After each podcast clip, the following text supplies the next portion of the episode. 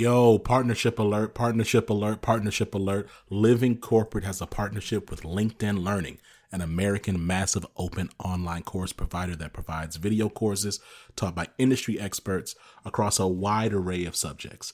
Now, the partnership is because Living Corporate has courses on LinkedIn Learning focused on diversity, equity, inclusion for leaders, career professionals, and anyone really looking to upskill themselves and be better allies. So make sure you check out our courses on LinkedIn Learning by clicking the link in the show notes.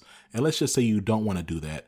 You go to LinkedIn Learning on LinkedIn, search Living Corporate. We'll be right there. All right. Peace.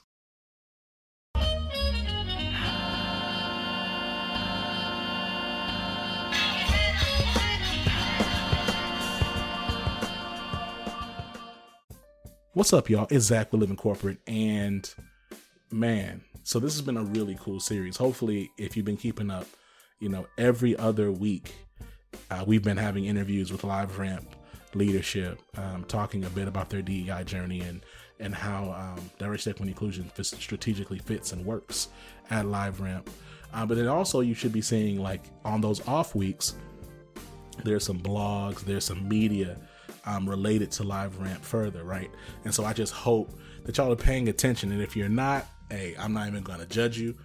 Click the link in the show note know more about what about the uh, LiveRamp campaign, and um, you know just keep up. You know what I'm saying?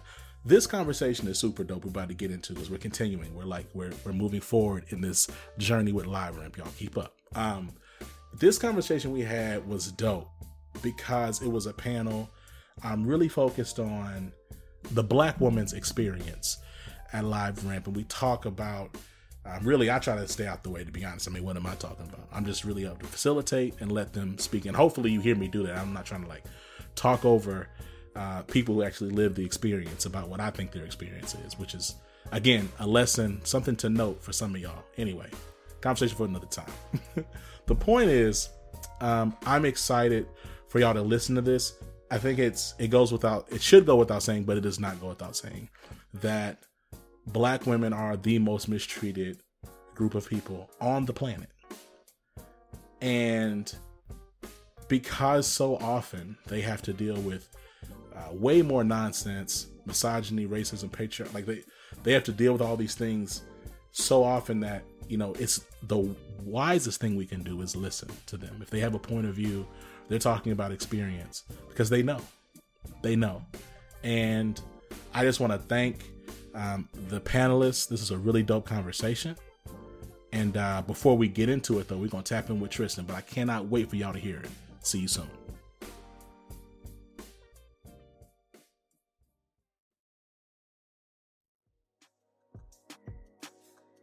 What's going on, Living Corporate? It's Tristan, and I want to thank you for tapping back in with me as I provide some tips and advice for professionals.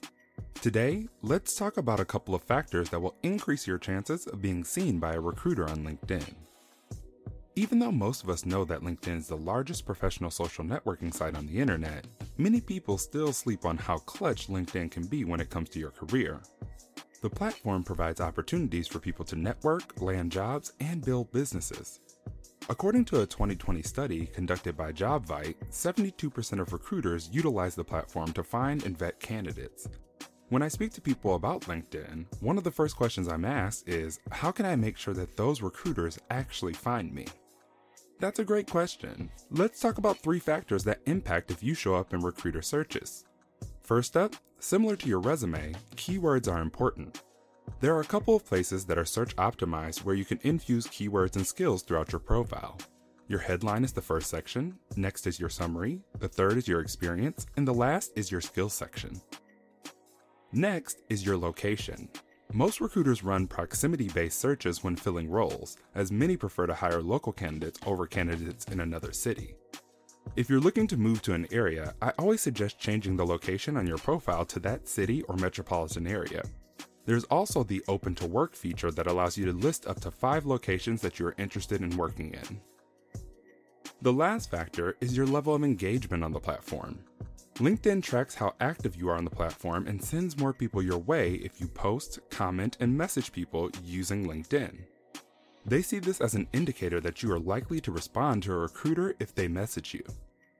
So, if you truly want to make sure a recruiter can find you on LinkedIn, make sure to take these factors into account.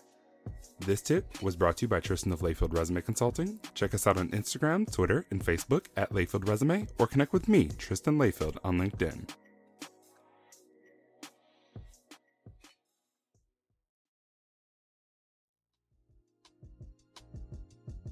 Brittany, Sam, Ariana, what's going on, y'all? Hey, not much. How are you doing?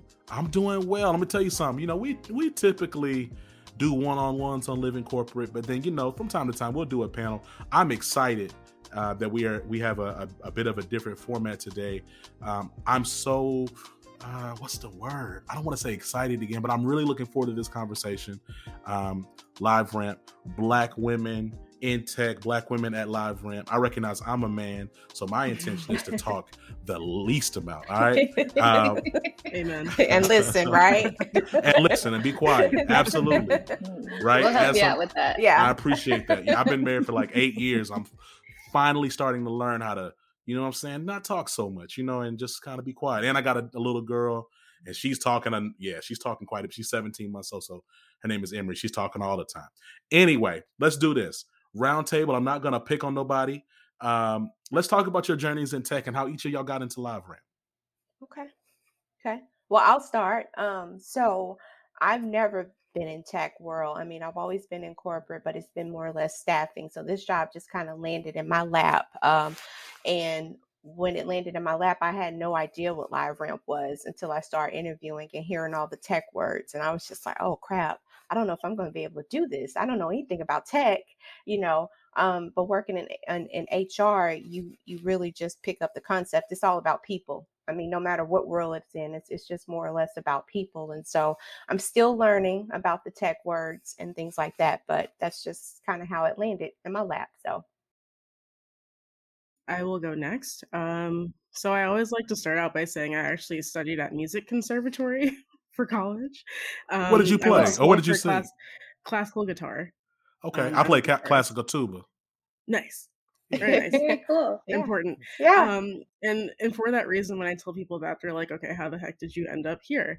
Um, so I didn't want to be part of the the typical performer struggle, so I made sure that I had a double major in business. Um, and so my first role was actually in ad operations at Spotify. So that was my first job. Um, and that is how I started in the ad tech world, in the, in the tech space. And um, that led me to other opportunities. And that's why I ended up at LiveRamp. Nice. Nice. Nice. I'll, I'll, go last. Uh, it's only three of us. Um, so my path was um, marketing and international business. So I did undergrad at University of Tennessee, and then I got um, my graduate degree at University of South Carolina. My path was always going to be like marketing, like manager, director, CMO. I was like marketing, marketing, marketing. I never really thought about tech. I was more into like beauty. Um, but then when I was working at prior to LiveRamp, I was at State Farm headquarters in Bloomington, Illinois, working as a marketing manager. I led um, our uh, performance marketing team. So I ran a $250 million ad budget. I worked with all the partners in the industry. And so I had to learn those tech terms pretty quickly. Um, always wanted to live in New York. That was like my dream. So I'm meeting with my LiveRamp rep, uh, Julia uh, Scribner, and she said, Hey, do you want to be poached? I said, Yes. Mm-hmm. And so she's like, We only have sales roles. I was like, Whatever. I love LiveRamp. I love New York. And then I was like, I already know everything about LiveRamp. And then I got here and I was like, I know nothing about live ramp and right, I know nothing yeah. about tech, yeah. but now I mean, like, it's a great environment, a great culture. So yeah. I'm in it now, and so I think I'm good. That's so cool. You know, as I as I hear each of y'all talk about, you know, your stories, none of them are traditional or or the ways that I don't know, like popular media seems to kind of like describe getting into tech. It sounds as if each of y'all were really engaged in your purpose, whatever that was at the time, and then things happened to just work together you know, to to get here. You know, I'm curious as you're pivoting and as you've pivoted into LiveRamp, and then of course you you know y'all y'all been black your whole lives. We're in this season, True story. True right? Story. Facts, right? Yeah, yeah. So like we're in this season where like publicly supporting black women seems to be in vogue, right? So you have, you know, black women on front covers of magazines. You have different types of VC grants. Not enough of them, to be clear. It's only like I think like 0.2 or three percent of all VC investments are black women. But anyway, the point is there's more things happening um, in the public sphere around supporting black women. I'm curious for y'all, what is the difference between real and performative support for black women at work? Yeah, um, so I guess I'll start. In my experience, it's really what your actions say. Um, and I think in the tech space, I will say this as a blanket statement, but I think it's just very easy to say and then not do and kind of hide in the shadows again. And performative uh, kind of activism to me looks like, you know, making sure that you join an employee resource group, making sure you're going to TED Talks and chats about, you know, racism and, uh, you know, or diversity and inclusion in the workplace. Um, and then, you know, in your own life and when you're in your own influence, not using your power, if you have it, to amplify the voices of women of color. Um, and because, you know, it is quite rare to find Black women in the tech space, um, we mostly have white leaders. Um, and it's interesting being a manager now and working alongside these women as peers who in my past life in my past roles my past life in my past You've been roles, here before. I'm not dead. I've not been reincarnated um in my past roles have actually you know made it a point to kind of keep me from progressing and growing. Um my growth and my uh talent was usually seen as a threat um, and I think I have at LiveRamp found people who use their power and influence to make sure that they're leaving space and growth paths for women of color and making sure that they have um, the same resources allocated to them that you know I think we're really not used to seeing. Yeah, I yeah. would say that's a good point. I mean, it's one thing to to talk about it and to do an Instagram post about it. It's another thing to be about it.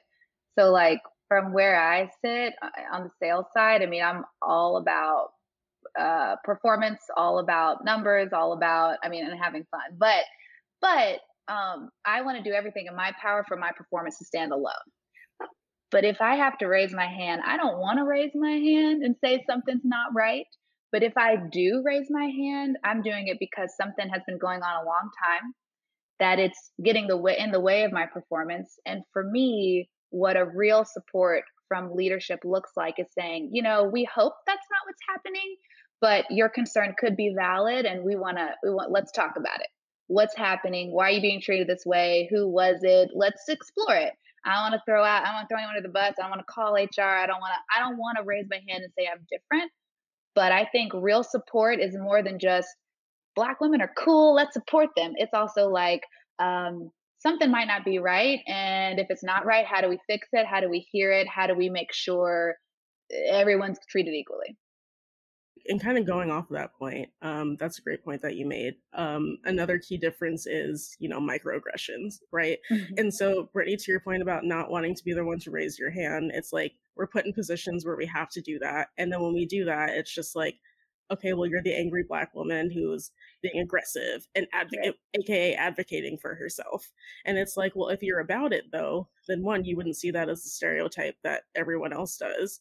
And you would see that as just that self advocacy and trying to, you know, get your performance noticed just like everybody else.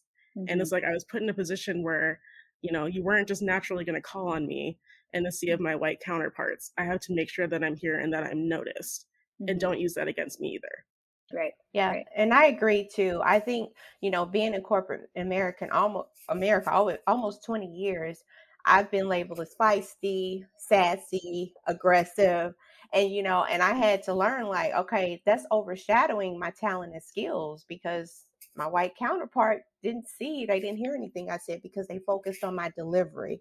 And so I had to become unpo- unapologetic and say, okay, I'm not going to change who I am. I mean, as long as I'm professional, I'm not going to change who I am. I mean, I'm no different than the white man over here who's yelling and cussing at the peer, you know, at mm, his peer. I'm no it. different. I'm no different. Mm-hmm. You know, I'm just a different color than you. And so I, I became unapologetic and I've had experience where being to say, you know, you're just coming off aggressive. I said, okay, but did you hear what I said? So I'm not going to apologize to it. And I think too is that I don't expect our white peers to be able to know, but I, always say just seek to understand instead of making assumptions. You know, just just and mm-hmm. that to me says volumes when you're really seeking to try to understand the black and brown people and to do what you can to help us in the workplace versus mm-hmm. making assumptions and letting our aggressiveness overshadow our talent and skills. So that that's that's that's for me.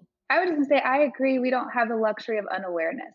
Just know, like uh, from a black woman's perspective, everything we do, we're thinking about it.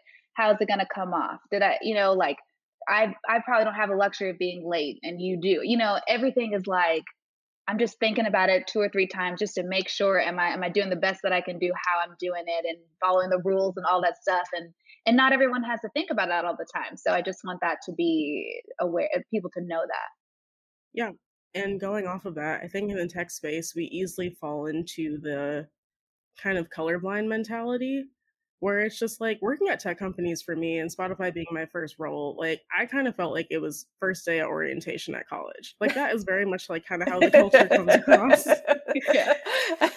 and because of that, it's just like, oh, like, you know, we're all here for the same purpose. We care about the culture, like we accept you for who you are. But I think it's dangerous because then it kind of removes accountability for making sure that there are, you know, healthy and inclusive structures in place. And I think you guys both made good points about you know white counterparts just being insecure and acknowledging that there is a difference there just is like and i think unfortunately we tend to, to stick out like sore thumbs i'm yeah. like i'm sorry that makes you uncomfortable yeah. but mm-hmm. i think the first step is to acknowledge that there's a difference it's not okay mm-hmm. but it is okay to you know do the necessary education and realize your privilege and realize like what you can do with it exactly and it can be mm-hmm. used for good yeah it can you know, it's interesting, and I, I've been saying this like it's kind of like a joke, but it's not like seems like white folks got a conscience around black humanity ever since they saw George Floyd being murdered on camera. Mm-hmm. mm-hmm. Uh, but we've been like this is like it's not a new thing. So I want like what is it about? Anyway, but anyway, so folks would reach out to me and they would say like, "Well, can we, you know, what about a mentorship program or like, you know, we can like coach you for this?" And I and I finally I was on some podcast and it was this white woman's podcast who is great, uh, Laurie Ruettimann. But anyway, I told her, I said, the thing about it is, what white people, Laurie, you included, need to understand is that black folks don't actually need your advice or your guidance. Mm-hmm. We just need your things. Like, yes. you know what I'm saying? Like, you know what I'm saying? We just need the, you just need the stuff. Yeah. Right? yeah. We, we, there's a, there's a, there's a proven historical, quantitative, quantitatively measurable, like huge chunk of time that we can point at and show that black folks have continued to do, particularly black women, do way more with just a little bit of something. So, what would it look like if we actually had an equitable amount of resources to execute? So, we don't really need you to tell us, we already know what you're trying to coach us on. We've been known that, right? Like, we don't actually need you to tell us that. Like, we have to, like, to the whole point I heard a lot about just, and even in what y'all were just saying, is like, hyper awareness. Right? We don't just yeah. black women don't just do things to do them. There's like three or four different, five, six, fiddle calculations that go into even the email that you write. Yeah, right. Let alone like, like you know what you wear and like you're like you're like don't get me started on that on your hair like all everything how you oh even present goodness. yourself oh yeah there, there's so much thought that happens yeah. right there's so much that happens and so we don't really need you to tell us what to do Give us your resources.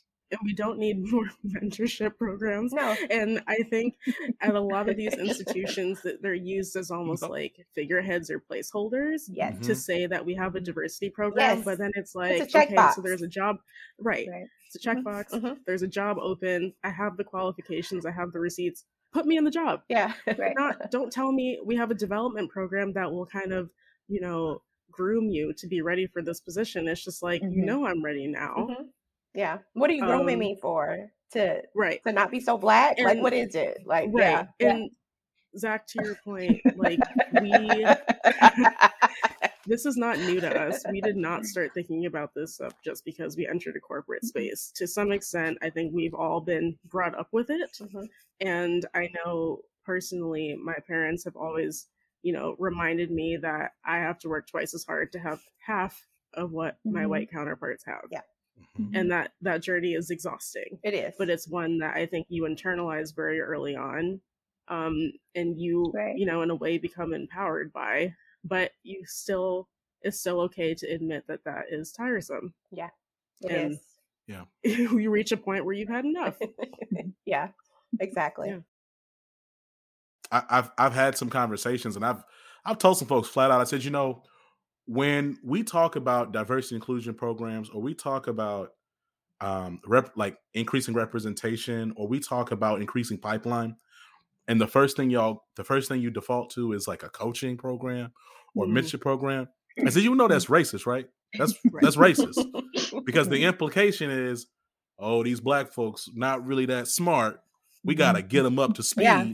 And then they'll be worthy of placement in the manager program or placement in the executive level or placement in the C suite or whatever the case is. When the mm-hmm. reality is, again, like I don't know. I just I continue to marvel at what we choose to read and not read about us our own history. Like we've been performing. We what we mm-hmm. don't have is opportunity. Now, you said something, Sam. I'm not going to skate away from this. You said you trying to change to be less white, and I have said that. Now, this is a LiveRamp sponsored uh, uh, podcast. So I'm not going to use the term, but I will after we get off this recording. I'm going to tell y'all the term I'll be using for that because we are they do try to de-blackify us sometimes. They do. do. They do. Right? They, it's like mm-hmm. they this coaching and development program. It's like I'm trying to train you to be less black and more like me because in mm-hmm. their eyes they're good. They they're they made it. They're good. They're polished. We need the polishing and the grooming in their eyes, and that's why I'm just like no, we I have the same qualifications. I I don't need your grooming or your mm-hmm. polishing up. So yeah. That's why I always push hard for um okay, like with my at my last job at State Farm, what are the boxes? I've walked in saying I want to be a manager, but I'm an analyst right now. What are the boxes I need to check? I had to go take these tests, I had to do all this stuff. I'm like, give me boxes, I'll check boxes none of this it's subjective and then and they did that and i checked the boxes and you know there was some extra items and then you know then it all worked out long story short but when you make it more objective and you make it the same for everyone and you make the rules clear and you publish the, the rules then i feel good then i feel good i don't mm-hmm. feel like mm-hmm. it's a race thing I, I feel like it's attainable and then I can hold you accountable to the rules you created. When it's like, oh, you know, he's just been here forever. He's just great. Don't you? I think he's great. You think he's great. He's just he should manage everything. Like that's I don't have a I have yeah. a problem with that. Yeah. yeah. yeah. And I think too from an HR perspective is that, you know, I hear leaders say, well, they're not a good culture fit or their personality, their personality don't go. And I'm like, what does that mean? What qualifications do they have? Have they met the qualifications? You say, have you met, mm-hmm. have they, you know, checked all the boxes? I mean, I don't know what personality or culture fit means. What, what does that mean? In your world, that's a different mm-hmm. story than in my eyes. So I'm going to stay away from that, and we're not going to even we're right. going to disregard that, and let's focus on their skills yeah. and their talents. Yeah, mm-hmm. the whole idea of culture fit has just been so dangerous. Yes, um, and it really just means, you know, they're not like me. Do I want to be best friends exactly. with this person outside of exactly. work? Exactly. Do I want to go to happy Is, hour and I'm just them? like, yeah.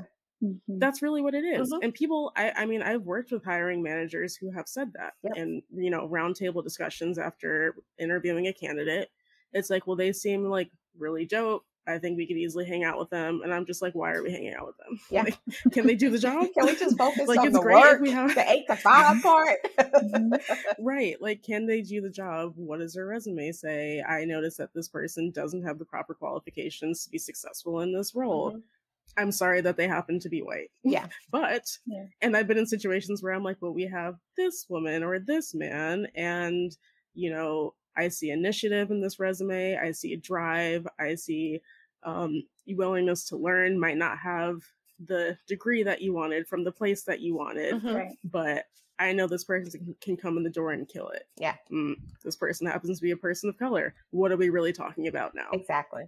exactly. what's the culture fit? Yeah. Because I was like, I see diversity of perspective, thought, and race and ethnicity. How is this not adding to a team that you say you want to build? Mhm.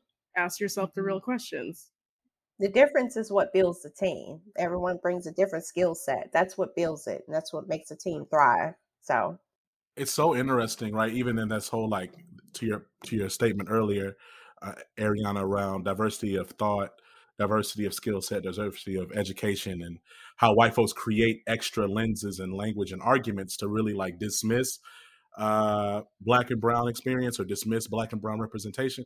Because like the truth of the matter is we know that a black or a brown person is going to have diverse thought perspective and experience juxtaposed to their white counterpart. Like we don't even have to like go down these like intellectual rabbit holes. Like we know that. Um to that end i'm actually curious.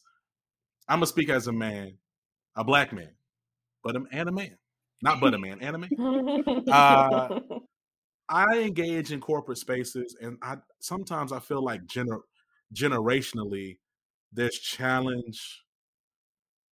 There's challenge sometimes when I try to reach out to like Gen X or baby boomer black folks to help me and like kind of reach back. I feel like there's a certain sometimes a, a divide, and I'm curious, you know, what experience or um, do y'all have in receiving support or reaching back to kind of like lift as you climb for other black women at work?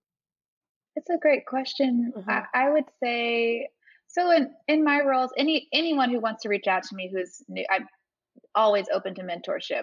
Usually, as much as I can, when there's a new person, I reach out, say, "Hey, welcome to LiveRamp," or whatever company I've been at. Um, the opposite way, um, I, I probably haven't done that much outreach at LiveRamp itself, but definitely at State Farm, I reached out to leaders of color um, just to understand their journey, especially women. Uh, everyone was very open. Um, I- I don't know. I think a lot of people are open to have a chat and to meet and to give advice, but I don't know if people are in a room saying, Have you met her? Have you talked to her? We have this thing coming up, her name. I don't know if they're advocating. They're friendly and they're open, but I can't tell if they're a, sp- a sponsor, you know? Mhm.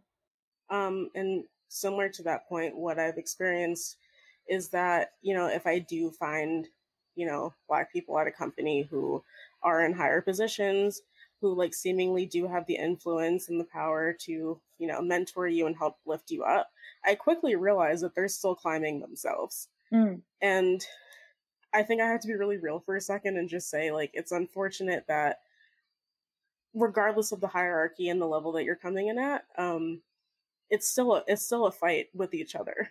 Like, there's still definitely direct competition with Black women in particular to fill these roles because it's not easy for anyone. Mhm. And I think, you know, if we had real pipelines to develop people from entry level straight out of college to upper management, then you are more willing to make time and space um, to bring up people underneath you. Um, and I think, unfortunately, like we're just still at a time where there's just not the numbers just aren't there. and I think you know, something that I've tried to be very aware of just as a hiring manager is being very transparent about this in the interview process as well. Because I think, um, you know, I have a few black people on my team, which I'm very proud of. Um, and something that they've asked me, especially if they interview on site, is just like, you know, what's LiveRamp's plans for diversifying the pipeline? I'm not really seeing a lot of people like me. And it's just like, look, I'm very happy that I was given the opportunity to become a manager, and I don't take that lightly. And this is what I'm personally doing to make sure that I have room left for y'all. But I get that it's a privilege, even as a Black woman in a tech space at LiveRamp, to be able to have that time and resources to kind of develop my own program within my own purview. And I just don't think a lot of people have gotten that opportunity.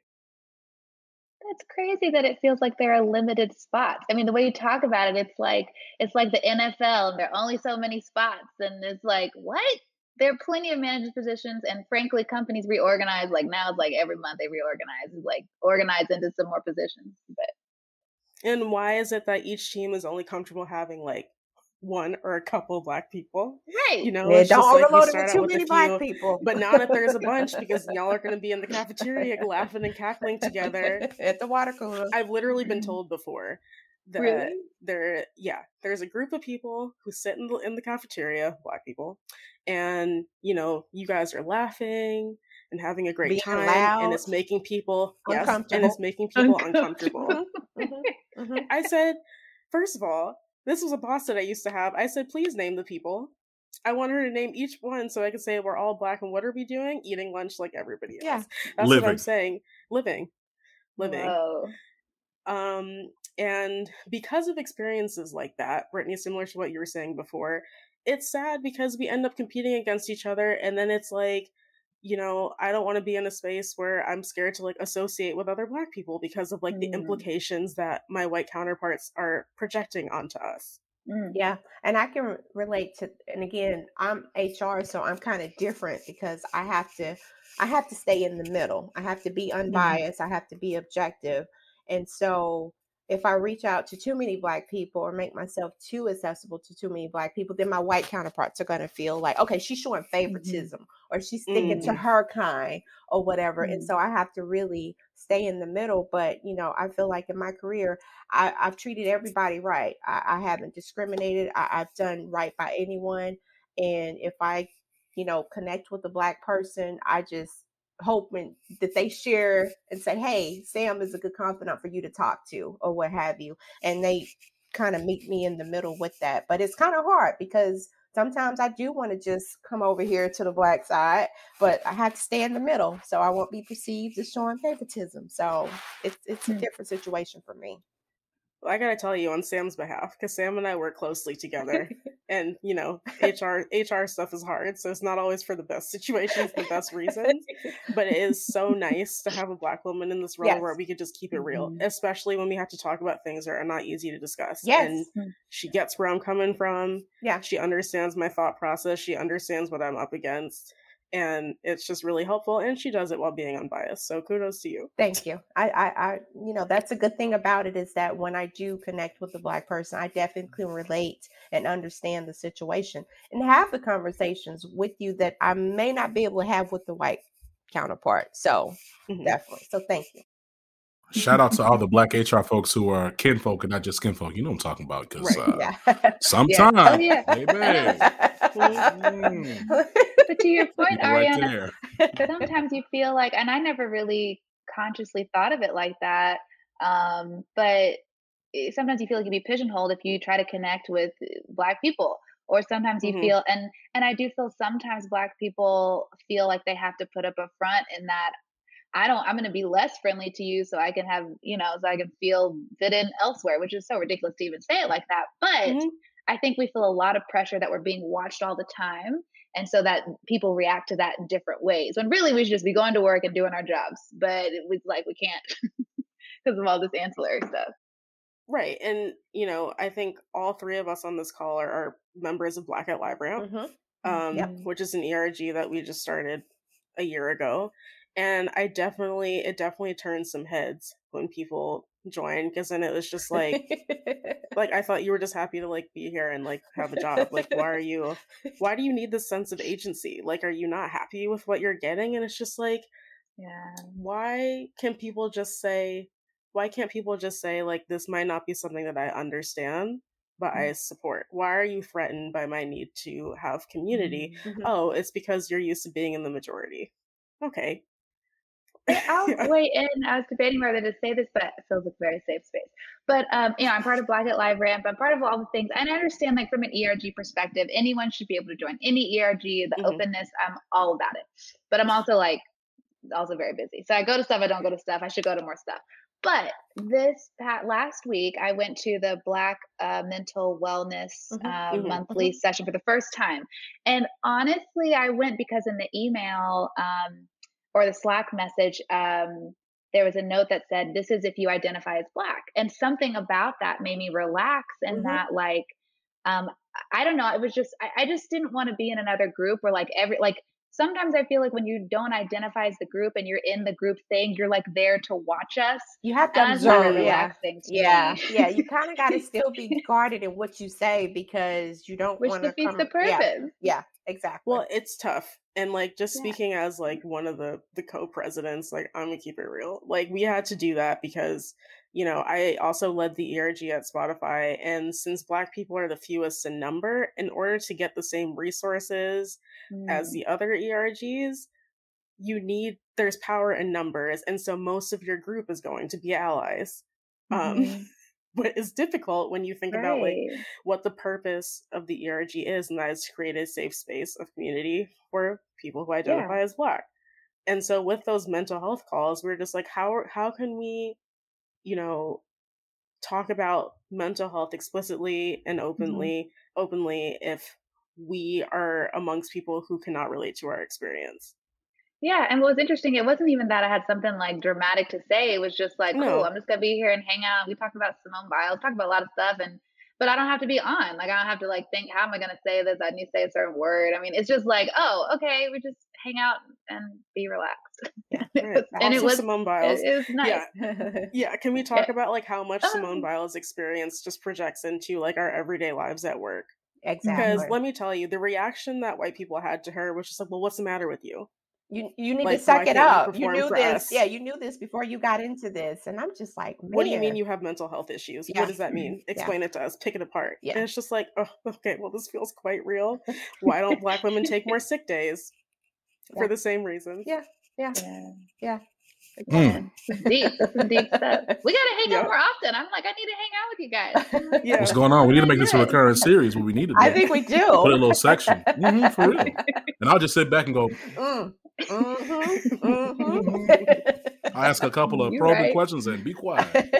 Um, so it's it's interesting, you know. One, this has been an incredible dialogue. You know, I, I gave y'all's word that we I would respect y'all's time. Um, side note, for those listening to this at LiveRamp and outside Live, LiveRamp, respect Black women's time. You know what I mean? Like in general, just as in life. You know, you schedule a meeting, you book the time, show up on time, and finish the meeting on time. Yeah. All right. Mm. you know what I'm saying? You say you're gonna do something, just do what you said. Don't respect the time. do what you say. We, say we all have mean. a very, we all have a limited amount of it. and can't get it back. So, all right. With that being said, last question for everybody here. Big question, and it's a two-part question. All right. So first of all, what are you most proud of at LiveRamp right now? And then what would you say stands to need the most change at LiveRamp?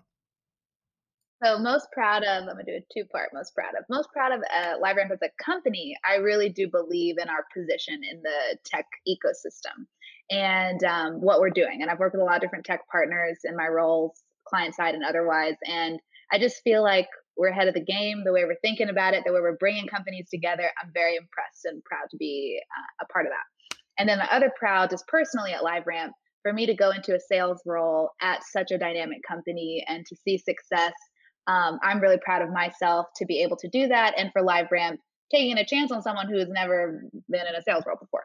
So um, love that. As far as what could be improved, I think it's like like Ariana, like seeing more people like me in management. Um, it's cool that we're being more accountable and we have these calls where we talk about the report. But let me tell you, the first time I saw that diversity report and they went through the different um, ethnicities and black was this little bitty blue line. It was just this tiny little line. I was like, I was like, there's just, I think I'm the only person. Like who? And then I started going through Workday. I'm like, who's black at live? I don't even know. And so, so it was. It's good we're aware. It's good that we're working on it. But I want to see people who look like me and roles and, and speaking at RampUp being in leadership roles having influence on the zooms on the all hands like i just want to see i'm going to feel more open to be open when i see more people who look like me. Uh brittany i definitely agree. Um i'm proud of LiveRamp's product. I think i'm proud that we are you know still the leaders in our product and in the industry and i am happy to work alongside people who are motivated by that um, and seek to keep it going. It's just one, it's great job security.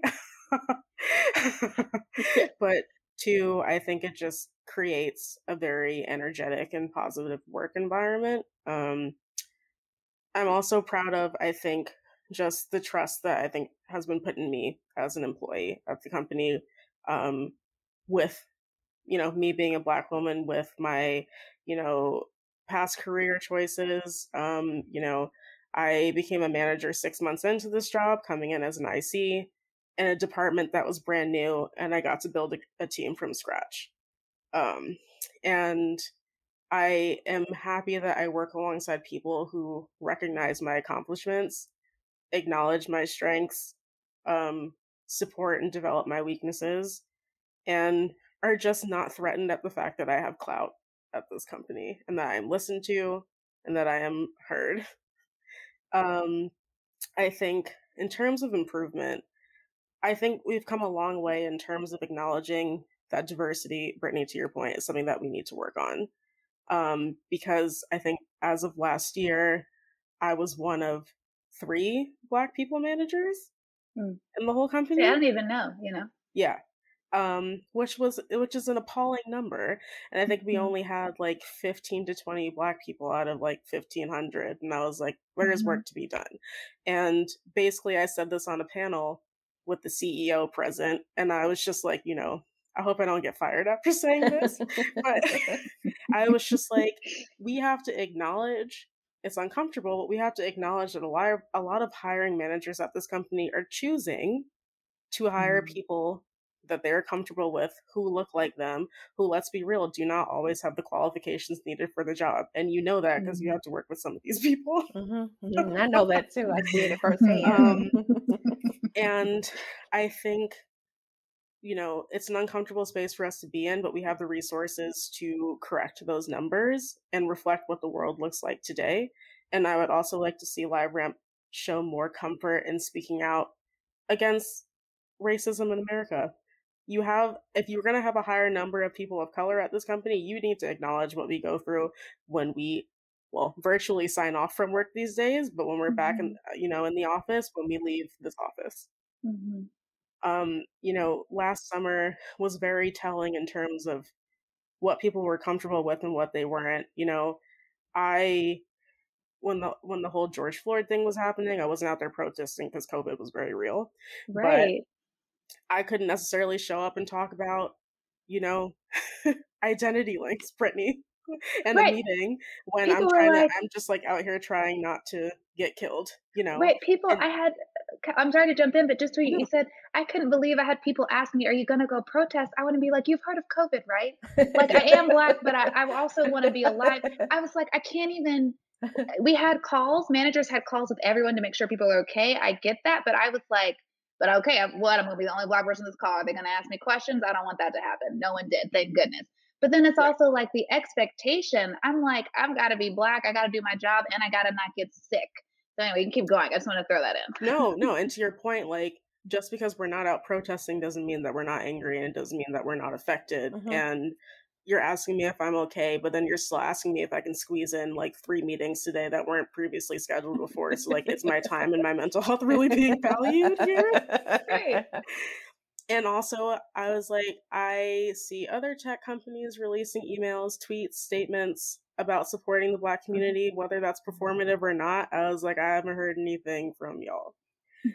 And um, you know, I and I know I'm not the only person who has said this, and I think we still have a lot of work to do in terms of addressing our discomfort with taking a stand with certain things.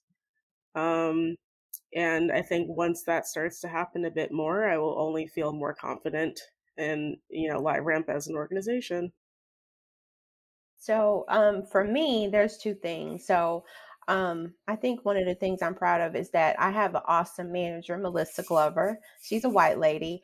And what I love about her is that she admits, she's like, Sam, I, I don't understand what you're going through, but you know, we could talk about it, help me understand. And she's definitely open minded. She don't make any judgments. And you know she she's she's just very easy to talk to about situations when i'm dealing with just as a black woman i'm like look I don't feel comfortable with doing this. And it's because I'm a black woman. She's like, hey, mm-hmm. I, I don't understand, but I'm going to support you. And, and sometimes that's all it takes is someone to support you and admit that, you know, I don't understand. I can't relate what you're going through, but help me understand, educate me mm-hmm. so I can know. Um, I think the second thing is the diversity inclusion program that we're working on. Um, that's ramping up. We still have a long way to go, but being a part of that makes me feel good because I can be um, impactful on the policies that we develop, making sure that everyone is getting fairly treated across the board or what have you.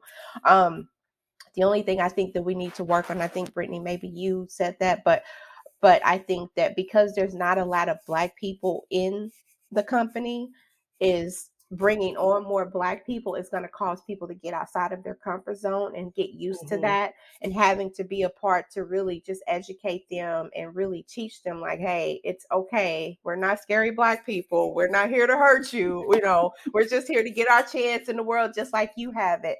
So i think that's going to that's the thing that we really have a long ways to go especially getting into leadership roles is leadership not making that that assumption about black women, black men, or what have you, but just really educating them on that we can be a good resource and, and, and good, you know, just as good as you are. So I, I think that's one of the things that we have to a long way to work on. So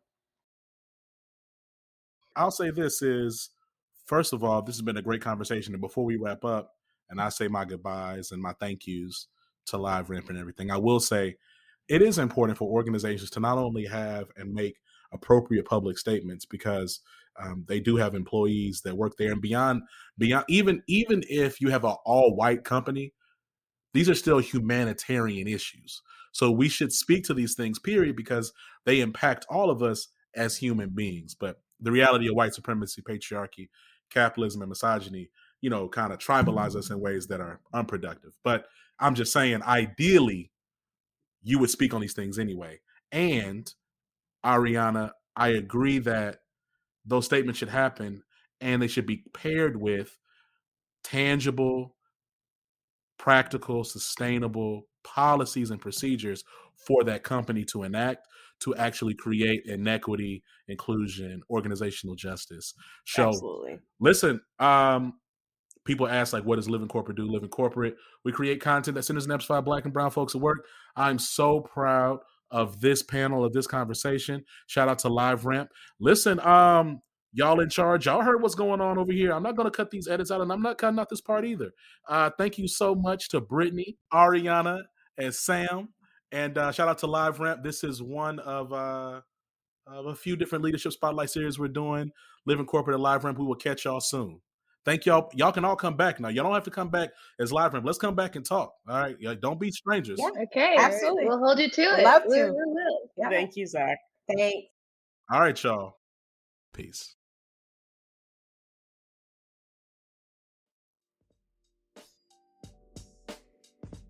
And we're back. Yo, super cool conversation. You know, like last week I was talking about LiveRamp's willingness to have uncomfortable conversations to just keep it real. And that willingness to do that helps us just really create dope content at Living Corp. Like that's what we're here for, right? Like I don't want to just have a really cool brand on and be like, oh, we had this company, we work with them, and but like we didn't really, you know, what I'm saying, like get to the meat of anything. Like we're just kind of playing the dance, like doing the dance. That's not that's not our vibe. That's not our steed. So again, like I'm really, really, I walked away from this conversation just feeling feeling seen and feeling appreciative that there's a space and culture where folks can feel like they can be themselves and even speak so candidly and frankly about their experience. And so, you know, I just I want to thank LiveRamp again. If you haven't caught up again on the series that we got going on with LiveRamp, click the link in the show notes, take you to everything. You want to learn more about each of the panelists, make sure you click the links in the show notes, okay? Uh, we'll catch you soon. Make sure to give us five stars on Apple Podcasts. Till next time, this has been Zach. Peace.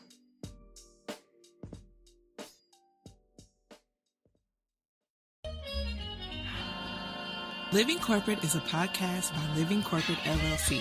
Our logo was designed by David Dawkins. Our theme music was produced by Ken Brown. Additional music production by Antoine Franklin for Musical Elevation. Post production is handled by Jeremy Jackson. Got a topic suggestion? email us at livingcorporatepodcast at gmail.com. You can find us online on Twitter, Facebook, Instagram, and living-corporate.com. Thanks for listening. Stay tuned.